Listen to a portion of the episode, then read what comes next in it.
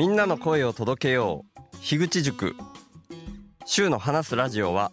誰でもポッドキャストを始められたらいいという思いのもとに集まった樋口塾の一員として配信しています。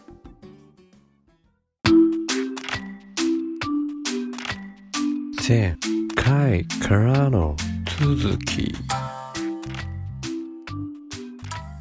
てくれた肉とかを食べたりしてたんでしょうけど 何肉をどのぐらい食べたとかもうねその8時結構っていうところへの準備でこういろんなとこで影で走り回ってたのがねなんかあんまり食べることに集中できてなかったんでしょうねまあスモアがすごく美味しかったのとゴリさんのローストボはそのまま食べてもすごく美味しかったし、焼いてもすごく美味しかったなっていうのは覚えてますね。はい。栗原さんも、ゴリさんも本当に改めましてありがとうございました。で、実際8時になって、で、みんなにはもう事前に伝えてあったんで、レッドさんとモグタン以外にはですね、8時になりました皆さんエントランスに来てくださいって言って、まあ、モグタンとレッドさんも、ちょっとキョトンとしてたけど、ある程度感づかれたんじゃないかなっていうふうに思うんですけど、そんな感じで準備していたシンクルームを立ち上げてるパソコンも、レッドさんとモグタンの声が、ん？あ、違うわ。レッドさんとモグタンが、あ、それズームの画面も立ち上げてたからなのかな？見える位置に持ってきて、そのシンクルームの音も一応届くように、と言いつつね、もう多分その時点でシンクルームにログインできてた人いなかったんじゃないかなと思うんですけど、まあ一応念のためっていうところでそれもセットして、で、ズームで録画してた僕のスマホも立てかけて、モグタンとレッドさんが映るようにっていう感じでセットしたんですけど、まあさっきから何回か言ってるみたいに、それに関しては、ズームのノイズキャンセルで全然撮れてなかったんですけどね。まあそんな感じででも準備だけしまして、オンラインで参加してくれた、うん、方々が歌ってるその音源、その伴奏的なものも、池ちゃんが多分 DTM で作ってくれた音源だと思うんですけど、それに合わせて、リアルでもその場で楽器を弾く人は弾いて、歌はまあみんなで歌ってっていう感じでね。まあ僕が覚えてるのは、僕と角瓶さんとのりこさんはギター。で、池ちゃんはドラム。で、紫さんはあれカズーを吹いてたんじゃないかなって、まあ動画から判断したりしてるんですけど、ちょっとね、そこ正確に分かってないです。もうなんかその場でもうみんなで、イエーっていう感じでもう、大音量で声もね、大きな声出して歌ってたっていう感じだったんで、うーん。他の方はだいたい歌っていう感じだったんじゃないかなと思ってます。でも、その場での雰囲気がどんなだったのかっていうのをちょっとお伝えしたいんで、冒頭に言ったみたいに、静止画でみんなの顔があんまり しっかり映ってないぼやけた感じの動画を用意してますので、そのお祝いソングの動画をここで流させてもらおうと思います。主の話すラジオの方では音だけ、音源だけ流れるっていう感じになると思います。じゃあちょっと流してみますね。雰囲気を感じていただければと思います。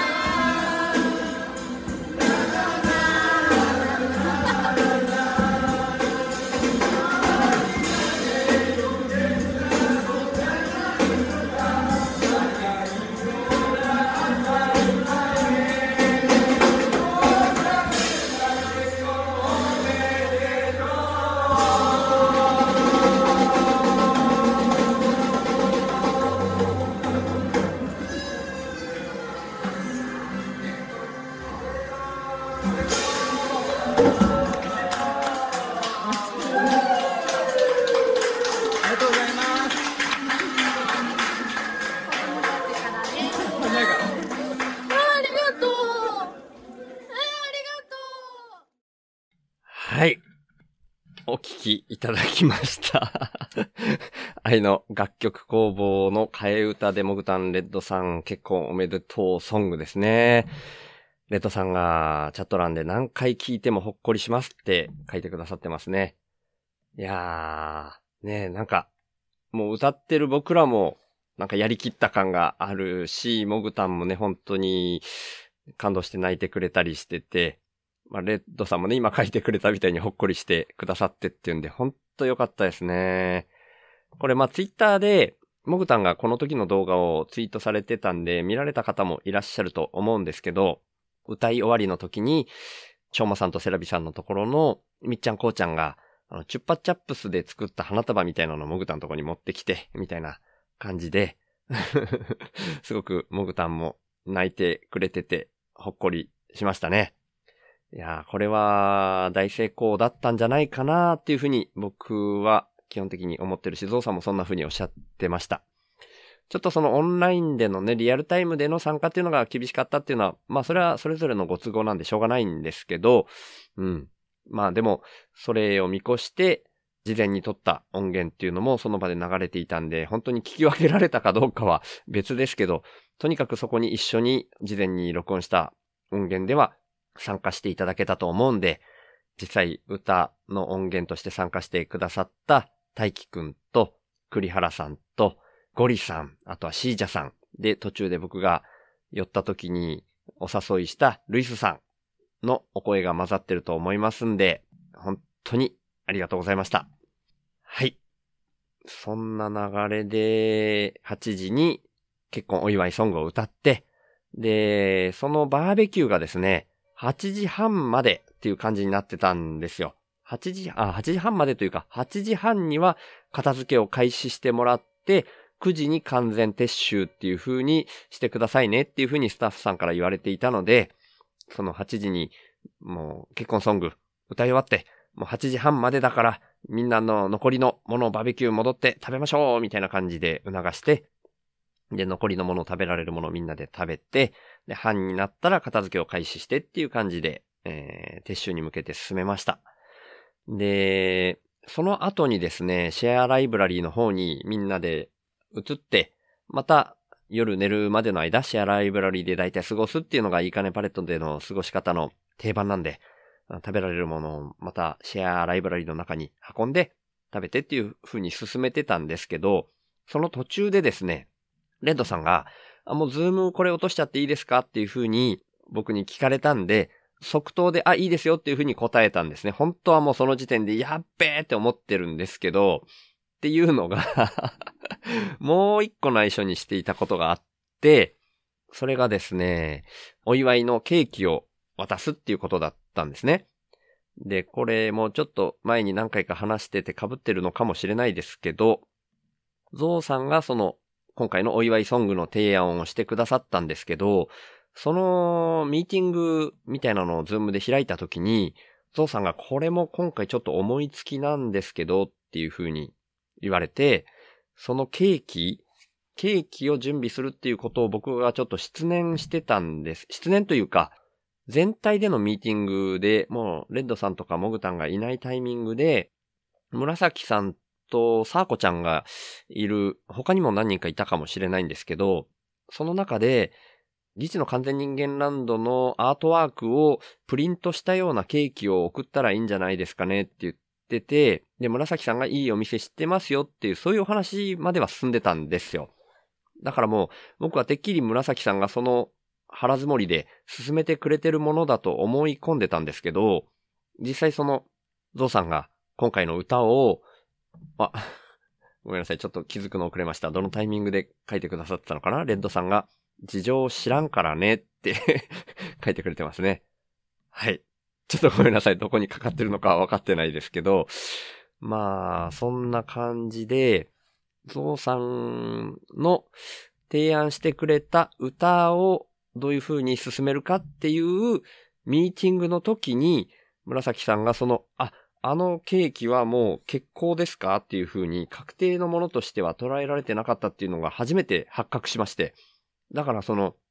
ゾウさんが今回この急に思いついて歌を歌うっていうことになったことで、ケーキも準備できたっていうね、怪我の巧妙みたいなことが裏で起こってたりしたんですけど、僕がもうほんとすいません、もう紫さんが準備してくれてるもんと思い込んでました、みたいなのがそこで発覚して、で、実際にどういうふうにそのケーキを用意しようっていうのがその場で並行して進められるようになったんですね。で、ゾウさんがそのミーティングの中で、今思いついちゃったんだけど、みたいな感じでおっしゃってたのが、そのケーキにプリント自体は完全人間ランドのアートワークをするとして、そこにさらに二人を祝うみたいな二人の絵を描いたものをカードとして刺したらどうかっていうふうに言われたんですね。それを一周くんにやってもらったらどうかっていうふうにおっしゃったんで、で、僕が、それ、まあ、本当は、ああ、だからこれ一回喋、やっぱ喋ってたか。どういう順番で僕喋ってたのかなあ、ゴリさんと喋った時に喋ったのかな僕がその、今回、レッドさんとモグタンのお祝いの絵を描かせてもらってたんですけど、まあ、それがパソコンでちまちま描いてたんで、描き終わる自信がなくてっていう話してて、で、ゾウさんがその提案をしてくれた時に、一周くんに連絡して、で、書いてもらったものを送ってもらって、送ってもらってというか、一周くんがそれは学装したものを届けたいんですけど、いいですかっていうふうに言ってくれて、で、事前に受け取っといて、今回持ってきたっていう流れだったんですけど、それを受け取った時に、電子データでも絵のデータを受け取ってたから、写真のサイズの L 版っていうサイズですね。それの L 版に僕の絵と一周くんの絵を半分ずつプリントして、で、それをラミネートするっていうのを僕が事前にやっておいて、それを今回ケーキに刺すっていう、そういう流れになっていったっていうことだったんですね。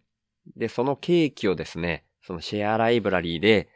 モグタンとレッドさんに気づかないように、紫さんと一緒に準備して、それをこう、お祝い、サプライズみたいな形でまた持っていくっていう、それも、録画しときたいっていうのがあったので、そのさっき言ったレッドさんが、あ、そっか、それにかかってんのかな？事情知らんからね、笑いっていうさっき書いてくださったのは、その ズーム落としていいですかっていうふうに聞かれたことにかかってるんですね。はい。そんな感じですよ。知らないからそりゃそうですよね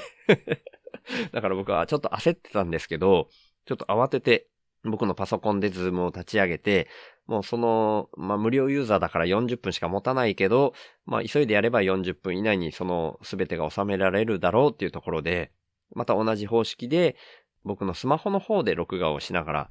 ていう感じで、でも僕が、あの、シュウさんが持っていて、ケーキ持っていって渡してくださいっていうふうにおっしゃってもらえたので、じゃあ僕がそのスマホを録画しながらできないっていうところで、セラビさんにその僕のスマホを渡して、録画をお願いしますっていうところで、あ、やっぱりそうですね。今、チャット欄に書いてくださいましたけど、レッドさん。そうです。ズーム落とした経緯、そうだったんですよね。はい。ほんとそうですよね。気づきようがないですからね。でもそんなハプニング的な動きも全部、なんか楽しい思い出に変わっていくなって思って、それも含めてちょっと僕も今喋りながらほっこりしてますね。はい。で、セラビさんがそのスマホをこう、撮ってくださるっていうところで、セラビさんに渡しておいて、で、準備ができた段階で、まあ、パパパパーンって言いながらそのケーキをレッドさんとモグタンのところに持って行って渡すっていう風にやりました。でもね、さっき言ったみたいに、やっぱりこう、ちょっと大きい音になったりとか、そういう歌になったりしたらなのかな。ズームの方でノイズキャンセルが働いちゃうんですね。だからそれも、まあ、ズームにつないでる方がもしいたらっていう感じで、それで録画するのが一番いいだろうっていう判断でやってたんですけど、ただね、そこに関しては、その、さっきの8時のお祝いソングの時には多分誰も入れてなかったと思うんですけど、その僕が立ち上げたズームでお祝いのそのケーキを持っていくタイミングでは、栗原さんはログインできてたと思います。ズームに入って来られてたと思います。で、そのズームのチャット欄に栗原さんがおめでとうっていう風に書かれてたんで、それがどんな風に見れてたかっていうのはまだ直接聞けてはいないですけど、まあ、それに関してはちょっと、ね、音がね、ちゃんと届いてなかったかとは思うんですけど、動画としては届いてたと思うんで、まあそれでよかったかなっていう風に思います。でそれとは別でまたちょっと、うん、誰かにスマホで動画で撮っておいてもらえ、もらったらよかったかなっていう風なのが反省点ですけど、まあ、こればっかりはね、ちょっと、あまりにもドタバタしてたんで、あれが限界かなっていうふうに思います。はい。そんなね、学びがいろいろありますね。今回シンクルームに関してもそうですけど、ズームの挙動に関してもだいぶ学びになりました。で、あの、スピーカービューにしとかないといけないなとか、そういうのもね、僕ちょっと、事前にはね、意識してたんですけど、やっぱテンパってね、できないですね。土壇場でやると。なんでそういうの本当に事前にめちゃめちゃ準備しとかないといけないなっていうふうに思いました。また同じようなことがやれる機会があるかどうかわかんないですけどね。やれる機会があるといいですね。はい。でも、その後はもう、なんか隠してることはない状態で、もうネタばらしが全部済んで、ディスコードも、モグタンとレッドさんだけ入ってないものへの招待とかも、その時点で僕、二人にメッセージを送ったりしてたような、そんな流れで進めながら、あとはシェアライブラリーで、もう飲み食いしながら、ひたすら喋る、みたいな感じでしたね。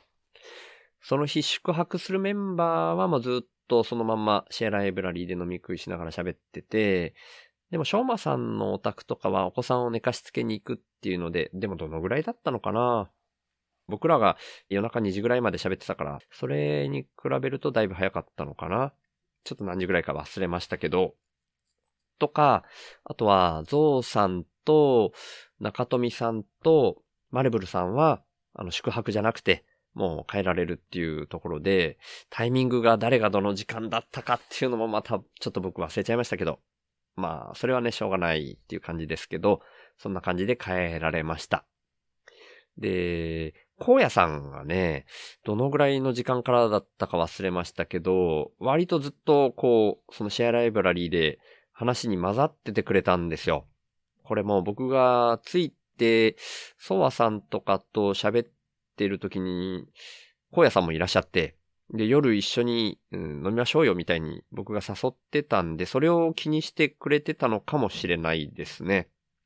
まあそうじゃないかもしれないですけど、実際その場でみんなと一緒に喋りたいなというふうに思ってくださったのかもしれないですけどね、割とずっと荒野さんがいてくださったのは僕的にはすごいありがたいなと思いました。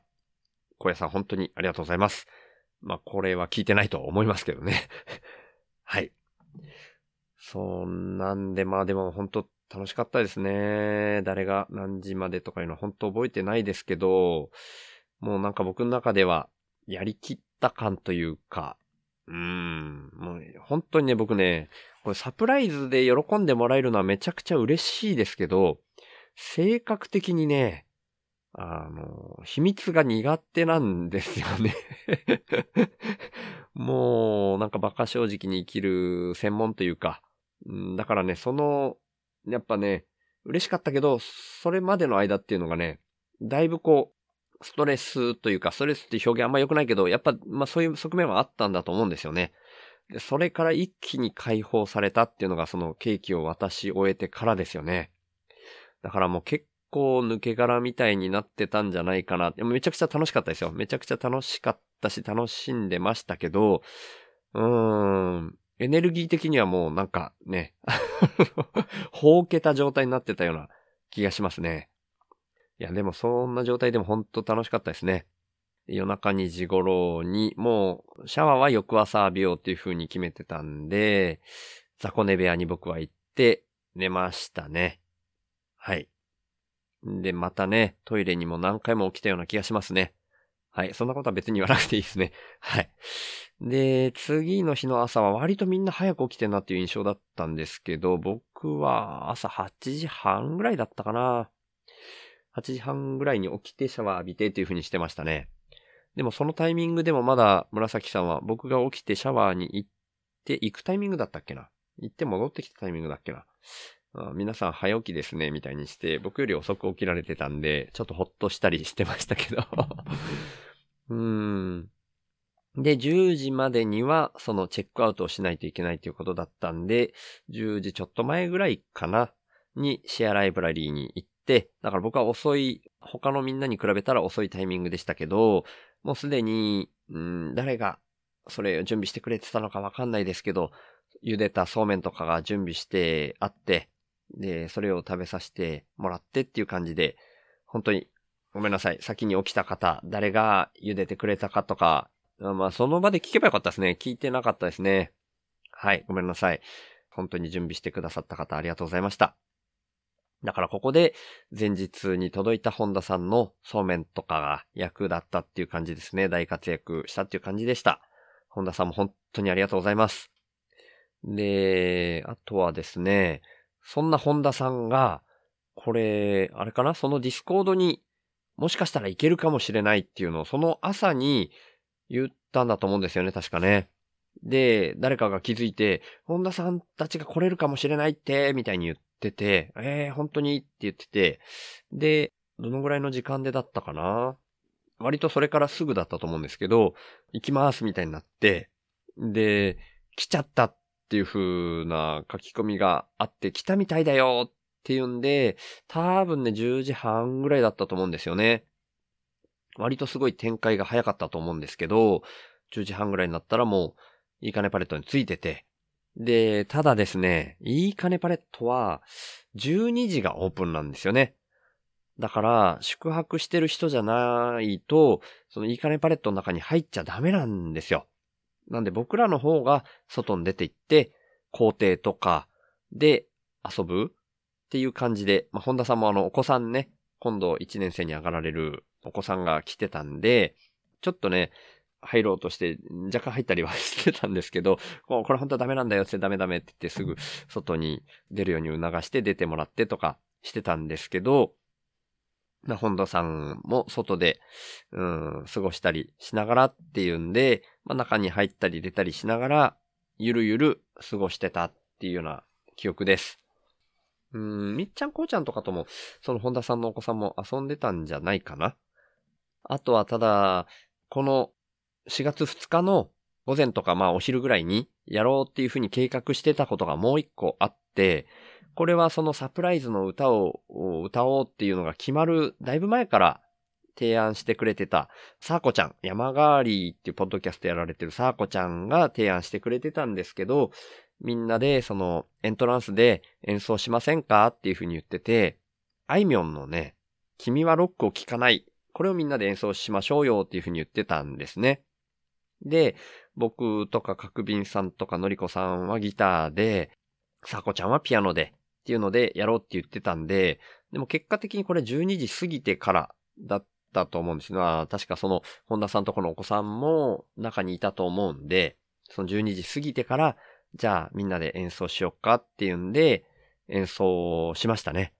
で、これはね、正直、その練習がメインとしては、その楽曲工房の歌、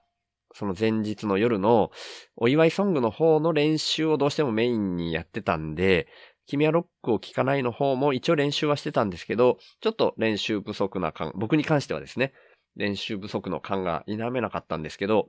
でもまあ、もともとね、そんなに上手っていう感じでもないんで、まあ、あんなもんかなっていう感じでしたけど、一回みんなで合わせて歌って、うん、っていう感じができたので、すごい良かったかなっていうふうに思ってます。はい。で、まあ、それが一応みんなでやろうって予定していたことの最後かなお、レッドさんがチャットで、そろそろ寝ます。本当に週さんに大感謝と書いてくれてました。いやありがとうございます。こちらこそです。本当に感謝です。またあの、編集してくださった動画も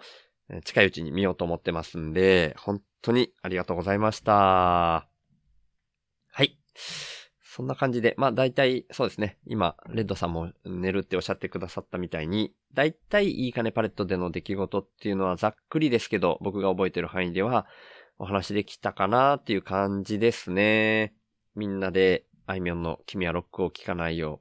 う演奏して、で、その後はまったり過ごしてるメンバーは過ごしてたけど、徐々に一人ずつ、もうそろそろなのでっていう感じで、一人ずつ一人ずつ帰っていくっていう、これがね、ちょっと寂しい時間帯ですけどね。うん、そんな感じで、一人ずつ一人ずつ徐々に帰り始めて減っていったっていう感じで、最後はですね、さーこちゃんと、角瓶さんと僕っていう三人が残ったっていう状態でしたね。で、まあ、角瓶さんのお宅に、その4月2日の夜は宿泊させていただくっていう予定になってたので、まあじゃあ、さーこちゃんが帰ろうかって言ったタイミングで、じゃあ僕らもそろそろ行きましょうかっていう感じで、どのぐらいだったかな ?3 時ぐらいだったかな ?4 時ぐらいだったかな？ちょっと忘れちゃいましたけど、そのぐらいで、角瓶さんと二人で、あ、まあ、サーコちゃんはサーコちゃんで一人で出発されて、同じタイミングで僕と角瓶さんも二台で角瓶さんのお宅に向かうっていう感じで、角瓶さんの車をついていく形で出発しました。で、途中でですね、スーパーに寄って、その日の晩ご飯の買い物をするっていうふうにおっしゃってたんで、寄って、なんか七輪で焼きましょうかっていうんで、鮭を焼いてっていうんでいいですかっていう感じで、角瓶さんがおっしゃってくれてたんで、もちろんもう僕は何でも OK なんで、もうもうそれで全然いいですっていう感じで、あとは何食べたいですか？つまみ的なもの何食べたいですか？っていう、納豆とかオクラとかは用意しようと思ってるみたいにおっしゃってたんで、それ以外に何か食べたいものあります？って聞かれて、まあその組み合わせの中で、鮭と納豆とオクラがあるとしたらって、あと何があったらいいかなって僕思ったんで、じゃあ冷ややっことかあったらいいですねっていうんで、その冷ややっこっていうのを提案させてもらって、で、あの、買い物はまあ僕がしてきますんでって角瓶さんがおっしゃってくださって、まあ僕は待ってるっていう感じだったんですけど、で、そこ出て、いいかねパレットから車で30分ぐらいの場所なんですね。なんかお近くに河原岳っていう山があるんですよ。で、今回ね、僕ね、かなりその山の見た目に衝撃を受けたんですけど、今回のね、旅というか移動の中で、すごい衝撃を受けたものの一つが、その河原岳ですね。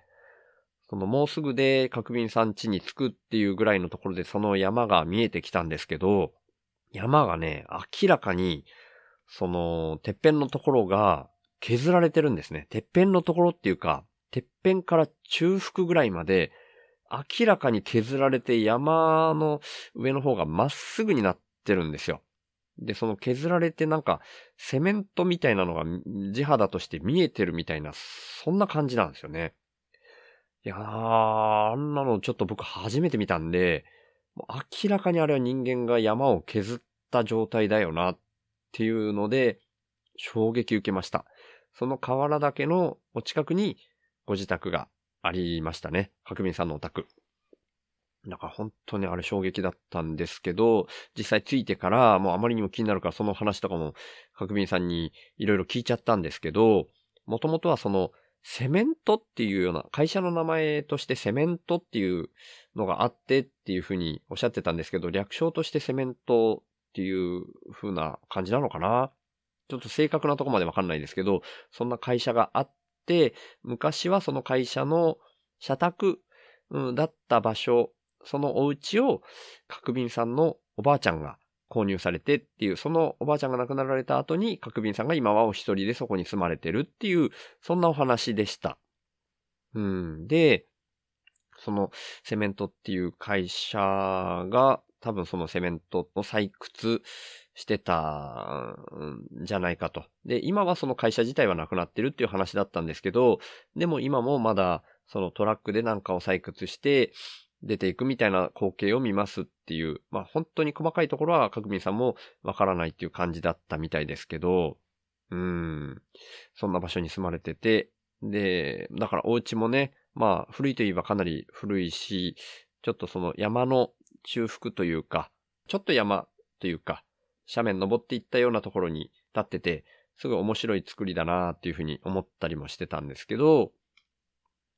そこでお一人暮らしされてて、そこに僕は今回寝袋を持ち込ませていただいて宿泊させていただくっていう感じだったんですね。で、さっき言ったみたいに、うん、晩ご飯としては、えあ、で、晩ご飯のお米の方は、いいかねパレットで余ったものとして、これもともとがどういうあれだったかな、モグタンからもらったんですけど、お米をね、もらったんですよ。こう最後に食べきれなかったものはみんなでそれぞれこう分けてっていう感じでもらったんですけど、その中にモグタンからいただいちゃったお米があったんですよ。で、それが1.5合分ぐらいあったので、お米がちょっとありますよねっていうふうに、角瓶さんも聞いてこられたので、ああ、ありますねっていうんで、その1.5合をじゃあ僕らで食べましょうかってんで、その晩ご飯用に、その1.5合を炊いて食べるっていう感じでした。で、かぐみさんおっしゃったみたいに七輪でですね、その鮭を焼くんですよ。でね、その炭が、成形炭っていう炭。僕、それ初めて見たんですけど、なんか真ん中から火をつけると、炭なのにいきなり炭に火がつくんですよね。その輪っかになってる真ん中。あれ不思議ですよね。だから縦に3つ並べて、それぞれに火をつけたら、その七輪の中で3つのその成形炭が、もうその焚き付けとかがないのに、炭だけでだんだん火がついてくるんですよね。いやー、あれは不思議だった。んで、それで、鮭を焼いて、晩ご飯としてご飯と、さっき言った納豆、オクラと冷ややっこ。で、あとは角民さんが温泉卵に今回挑戦しましたみたいな感じでおっしゃってて、その温泉卵。で、まあ、ただ、その、温泉卵としては、ちゃんとできたっていう感じじゃなかったんですけど、でもまあ、ゆで卵として、まあ、硬いゆで卵っていう感じじゃなかったんで、柔らかめのゆで卵としてすごい美味しかったですね。なんかそういうメニューで晩ご飯としていただきまして、ビール飲みながらその晩ご飯を食べて、で、その後も、これはちょっと角民さん、なんていうんですか、隠してたわけじゃないのかな？うん。知らない間に購入されてたんですけど、牛タンをね、用意してくださってて、だからこの牛タンもあるんですよっていうんで晩ご飯食べ終わった後に、その七輪で牛タンを焼いて、なんていうんですかね、テラスみたいな場所があるんですよね。で、そこで七輪で焼いて、牛タンを食べながら、また飲むっていう感じで、ごちそうになりました。いや、その牛タンもほんと美味しかったですね。飲みながら、外で。で、だんだんね、でも、暗くなってきたんで、まあ、牛タン食べて、うん、ビールも飲んでてっていう感じで、もうある程度暗くなってきて、もしかしたら虫も出てくるかなぐらいのタイミングで中に入ったっていう感じだったかな。まあ、そんな感じの記憶です。で、中に入ってからは、国民さんがずっと前から、あの、ギターをね、去年の軽音合宿に参加された時に、そのぐらいでギターも購入されて、完全初心者から今ギターを練習してるっていう、そんな感じなんですよね。なんで、うちに泊まられたらギター教えてくださいよっていう感じで前々からおっしゃってたんで、二人でじゃあギターでなんかやりましょうかっていうんで、で、どんな風に練習していくのがいいですかねみたいに、角民さん聞いてこられたんで、まあ、何種類かちょっと僕、あの、カッティングの練習みたいなの僕がやったら、それがすごい単調な練習だけど、毎日ギターに触るからいいって思ったとか、そういう話も織り交ぜつつ、もう一個僕がいいなと思ってるのが、とにかく好きな曲を一曲決めて、その一曲をひたすら練習するっていう風にやると、ある程度、こう練習としても進むし、その曲だけは弾けるようになるっていうところがあるんで、それがいいんじゃないかなっていう話をしたら、で、かくみさん何、どんな曲が好きですかって言ったら、くるりのキャメルっていう曲が好きっていう話だったんですね。で、その場でスマホで聴かせてくれたりして、そしたら、めっちゃいい曲なんですよね。で、僕もね、そのくるりがいいっていうのは、いろんなところで折に触れて聞いてたんですよね。ラッキーさん、石垣ラジオのラッキーさんとかもなんかで言ってたような気がするし、で、他はちょっと誰から聞いたか忘れちゃったんですけど、なんか折に触れてくるりがいいっていうのは聞くなーって思ってたんで、今回それ、キャメルっていう曲聞いて、いや、本当にいいなと思って、で、他にもね、角民さんがいろいろ聞かせてくれたんですけど、まあ、そのギターで練習する曲としてキャメルはいいなと思ったんで、これは僕もその場でも一緒に練習しながら、二人で弾いてたりしたんですよね。したら、途中で、本田兄弟紹介さんがツイッターでスペースを始められてて、んで、午前中にいいかねパレットでお会いしてたんで、そのいいかねパレットの余韻ガードとかいうそういうタイトルのスペース始められてたから、角瓶さんが、これ始められてますねって言って、これ聞いといていいですか？って言って、その、本田兄弟紹介さんのスペースに入られて、で、途中でスピーカーとして招待してもらって上がってっていう感じで、僕と角瓶さんが両方喋るみたいな感じで喋って参加したりしてました。で、ゾウさんもそのスペースに入ってこられて、角瓶さんのアカウントなのにシュウさんの声が聞こえるとか そんなこともおっしゃってましたけど、で、ある程度そこで喋ってて、まああんまり喋るネタもないかなみたいなタイミングでマイクオフにしたりしてたら、本田さんも、じゃあ一旦ここで終了します、みたいな感じで、終えられてたんで、まあ僕らもそれで、えスペースは終わって、まあその後は角瓶さんと喋ったり飲んだりとか、角瓶さんもお風呂に入られてたりして、その後は寝たっていう感じですね。はい。で、次の朝なんですけど、これは前の晩からおっしゃってくれてたんですけど、明日の朝は、その卵サンド、卵をいっぱい使って作りますっていうふうにおっしゃってたんですけど、本当にね、めちゃくちゃでかい卵サンドを作ってくださいました。もうね、そのサンドをする上と下の食パンが両方とも4枚切りなんですよ。4枚切りを半分に切ってとかじゃないんですよ。4枚切りが上と下にある状態で、その4枚切りに挟まれた卵、このゆで卵をこう、なんていうんですかね、潰したやつ？それがね、卵6個分で2人だったんで、1人につき卵、ゆで卵3個分ぐらいが入ってるビッグな卵サンド。で、これは、リアルタイムではツイートしきれなかったシリーズみたいなハッシュタグつけてツイートしたんで、まあツイッター見られた方は、その写真見たかもしれないんですけど、本当にでっかい卵サンド、角瓶さん特製卵サンド、あとはコーヒーを用意してくれて、それを朝ごはんにいただきました。で、朝はシャワーを借りたりして、のんびりして、で、まあ何時ぐらいに出ますかっていうんで、しょうまさんち、その次の、だから4月3日は、今度はしょうまさんとセラビさんのお宅に宿泊させていただくっていうお約束になってたので、で、しょうまさんがね、今回その4月3日がちょうど以前の会社を辞められて、新しい会社への初出勤日だったんですよね。それにちょっとちょうどぶち当たってしまって、あ申し訳ねえなみたいな気分もちょっとあったんですけど、ただ初日だから午前で終わるんで、まあ、お昼の3時には僕戻ってきてると思いますっていうお話で、だから、しょうまさんのお宅に、えーそっから1時間ちょっとなのかな ?3 時ぐらいに着く流れで出られたらなっていうふうに角瓶さんにもお伝えしてて、だからまあ、えー11時ぐらいに角瓶さんのお家を出て、で、お昼はお昼でどんな風に過ごすって角瓶さんが予定してくれてたので、11時頃に出て、で、柏木商店っていうお店でですね、これは角瓶さんが言われるには、樋口さんが何かで言ってた山賊鍋ちょっとポッドキャストでその山賊鍋のことを話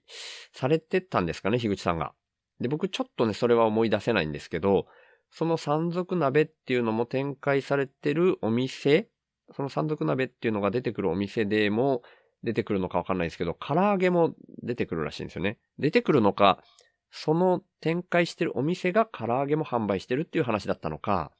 その柏木商店っていうのは、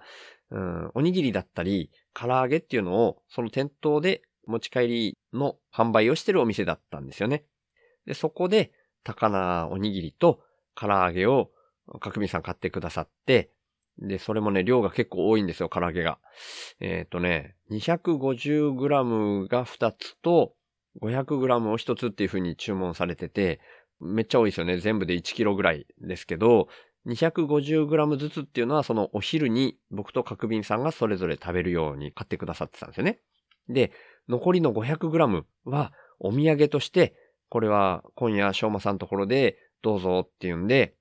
お土産として 500g まで買ってくださったんですね、角瓶さんが。いやー、太っ腹ですよね。本当ありがとうございます。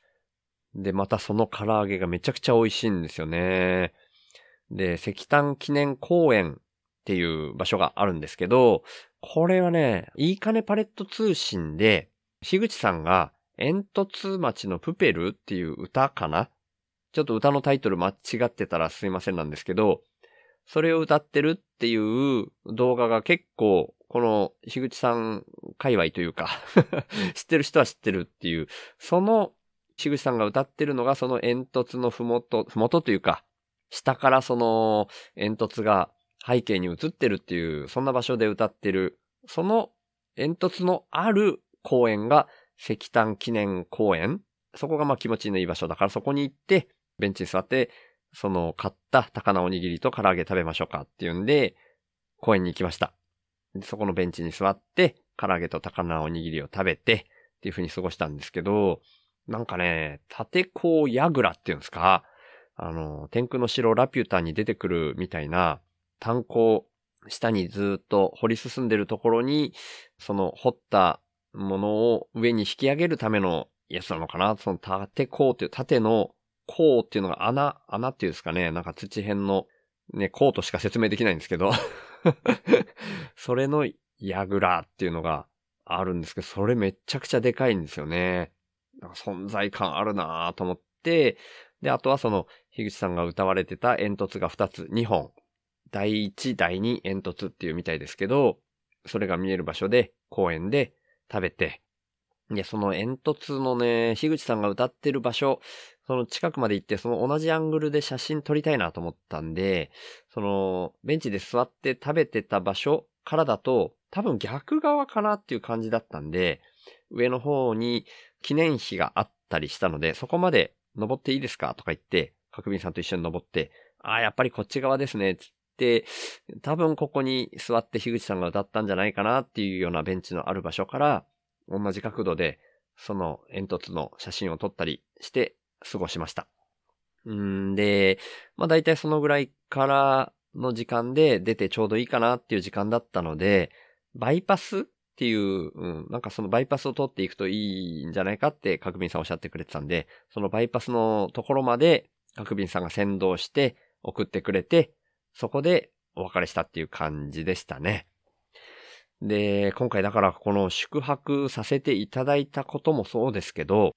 その前日の夕飯、七輪で鮭焼いたり、味噌汁とか納豆、オクラ冷ややっこ、温泉卵とか、あとは牛タン？うん、そういうのもそうだし、翌朝のビッグ卵サンドとか、あとはお昼ご飯の高菜おにぎりとか、唐揚げそれ全部、角瓶さんがインプットとしてくださったっていう感じなんですね。あ、ちょっと細かいですけど、さっきお話しした成形炭っていう炭、着火剤のいらない炭ですよね。それも、今回のためにおそらく箱で購入されてたんですけど、その場で、まあ、使ったのが6本分ぐらい使ったのかな？ですけども、もっといっぱい余ってたんですよ。で、その余りの分を、もしよかったらこれ持って帰ってくださいって言うんで、くださったんですね。だからそれも含めて全部、角瓶さんのインプットとして、インプットですっていうふうにおっしゃってくださったんで、もう本当にめちゃくちゃいっぱいインプットしてくださったっていう感じでした。角瓶さんこの場を借りまして、改めまして、本当にありがとうございました。で、その場で、バイパスのとこでお別れした時まではちょっと僕もそんなにいっぱいインプットしていただいてたのに、宣伝したいことをお聞きするの忘れてたんですね。だからこっちに、宮崎に帰ってきてから慌てて、あの、ディスコードの DM でお尋ねするっていう感じで宣伝したいことを聞きました。で、そしたらお返事が来ましてですね、これは、角民さんのお宅でも、なんか本のお話とかをちょっと聞いたりしてたんですけど、その場でも聞いた内容ではあったんですけど、いいかねパレットに自分が読み終わった本を寄付したりしてるんですっていうことを聞いてたんですね。で、今回宣伝したいこととしては、いいかねパレットに読み終わった本を寄付していって、大人ウイルスの読書会に出てきたニッコロ・マキャベリの君主論や、パタゴニア経営者の著書とか、養老たけしのエッセイなども中にはあるので、パレットに立ち寄った時は、そちらにも注目してみてくださいっていうのが、宣伝したいことってことでした。はい。これは、かくみさんの、なんかこう、ね、お仕事とかっていうわけじゃなくて、もうご好意でいいかねパレットに寄付で本を寄付しているのに、それをまあ気が向いたら目を通してみてくださいっていうね、こう、宣伝というよりはなんかね、それも含めてご好意ですよね。いやー、本当でも、ね、こう、週の話すラジオのインプッターになってくださった方々は、何にも宣伝したいことないですっていうこと、いう人も多かったりとか、面白いこと言う方も多かったりするんで、こんな形の宣伝っていうのもありかとう思います。はい。なので、もしね、いいかねパレットに行かれた方は、そういった大人ウイルスの読書会に出てきたニッコロ・マキャベッリの君主論とか、パタゴニア経営者の著書とか、養老たけしのエッセイとかがあったら、あ、これは角瓶さんが寄付された本かなっていうふうに思って注目して見てみられると、ちょっと誇りするんじゃないかなというふうに思います。はい。かくみさん改めまして本当にありがとうございました。はい。それでですね、そのさっきもちょっとお話しましたけど、しょうまさんのお宅に次は向かうっていうところで、で、これ、角瓶さんもちょっと、そのルートとして提案してくださったんですけど、途中で、こう、桜とかも見えるようなルートだといいんじゃないんですかねっていうんで、焼山峠っていうところかな？教えていただいたんで、そこを通るようなルートで通ったんですけど、残念ながらね、もう焼山峠の桜はほぼほぼ散ってるような感じでした。まあでも景色はすごくいい場所だったんで、そこを通ってよかったなと思ってるんですけど、まあ、あの、桜に関しては、もうだいぶ散ってる感じだったんで、運転してたこともあるので、止めて写真を撮るっていうところまではしませんでしたけど、そんなルートでしょうまさんのお宅までゆっくりえっちらおっちら向かうっていう感じで向かいました。で、途中で、まあ、トイレに寄ったところから LINE で3時半頃着きそうですっていう風に連絡して、しょうまさん OK ですっていう感じだったんで、3時半頃にしょうまさんの宅に到着しました。で、まあその時点でセラビさんもご自宅にいらっしゃって、子供たち2人は保育園に行ってるっていうタイミングだったんで、ついてしばらくっていうのは、しょうまさんとセラビさんとただただ喋ってたっていう、そんな時間だったと思います。でね、今思い返しながら 思ってるんですけど、これはさっき前半の方で、ちっぺさんのところでのエピソードとして話したのと同じ感覚ですけど、やっぱ話の内容をね、そんなに覚えてないですね。この、ついてすぐぐらいのタイミングでの話はあんまり覚えてないですね。その前々日にパレットでお会いしてるんで、っていうか一緒にずっと、うん、宿泊して過ごしてたんで、その時の話とかの延長でいろいろ話してた気がしますね。まあでも、なんていうか、しょうまさんと僕が話をすると、しょうまさんと一緒にやってる別番組、シューとショーの道のりへの道のり、略して道のり、その道のりっぽい話になっていくなって僕思って、いやー、これは収録しとけばよかったな、みたいに、その時にも話してたんですけど、で、しょうまさんが、いやいや、まだまだ夜あるんで、っていう風に、そのタイミングでは言ってたんですけどね。まあ、結果の話先にしとくと、結果的に収録としては全然 しませんでした。だからこれはちょっともったいないなーっていうふうには思いましたけど、まあ、またね、また収録すればいいっていうふうには思うんで、なんていうか、この収録しましょうっていう意識で、うん、録音回して始めると、ちょっとね、自然な意識じゃないから、なんていうんですか、構えるっていうんですかね。そういうところはやっぱ、どんなにポッドキャスト慣れても、やっぱ今でも僕はありますよね。だからその時は、なんか、うん、収録してなかったからこそそういう話題になったのかなっていう気もしないでもないですね。普段の道のりの収録で話してるの、その話よりも道のりっぽいなと思いましたもんね だからこれはなんか、なんていうか、シュレディンガーの猫というか、こう箱を開けてみたらその猫がこういう挙動してるんだけど、開けてみるまでは、うん、わかんないみたいな。そう、収録し始める前の方が面白い話できるみたいな。これちょっと違うかな。ちょっとシュレディンガの猫とは違ったかもしれないですけど、でもそんな感じもちょっとありました。で、夕食としてですね、これもツイッターで遅れてツイートしたものですけど、セラビさんの画面に、これが美味しいんですよ。これは去年の10月の時かなに宿泊させていただいた時にもその画面にを出してくださってて、福岡県外からいらっしゃった人がいる時にはこの画面にを作るようにしてるんですよって、この画面にっていう言い方は、その福岡のその辺のなのかな？ちょっとどの辺っていうのはちゃんと分かってないですけど、セラビさんとしょうまさんが住まれてるあたり。次回へ続く。